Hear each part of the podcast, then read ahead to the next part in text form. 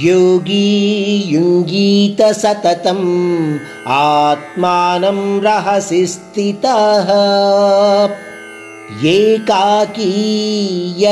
एकाकीयतचित्तात्मा నిరాశీరపరిగ్రహ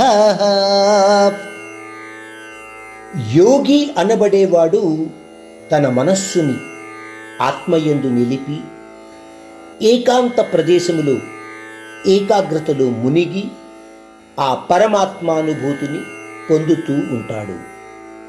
మనలాంటి సామాన్య మానవులకు పూర్వం రోజుల్లో లాగా అరణ్యాలకు పోయి తపస్సు చేయడం సులభంగా సాధ్యమయ్యేది కాదు. ఆ రోజుల్లో వాళ్ళు వెళ్ళగలిగేవారు.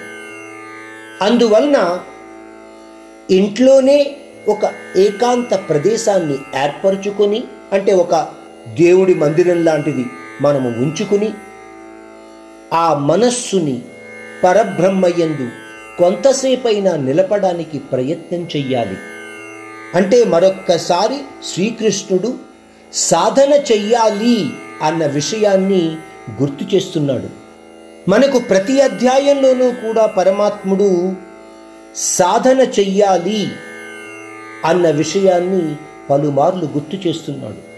ఇది మన నిత్య జీవితంలో మనకు ఎంతో చాలా అవసరమైన విషయం. మన జీవితాన్ని ముందుకు సాగించాలి అంటే మీ సాధన ద్వారానే అది సాధ్యమవుతుంది.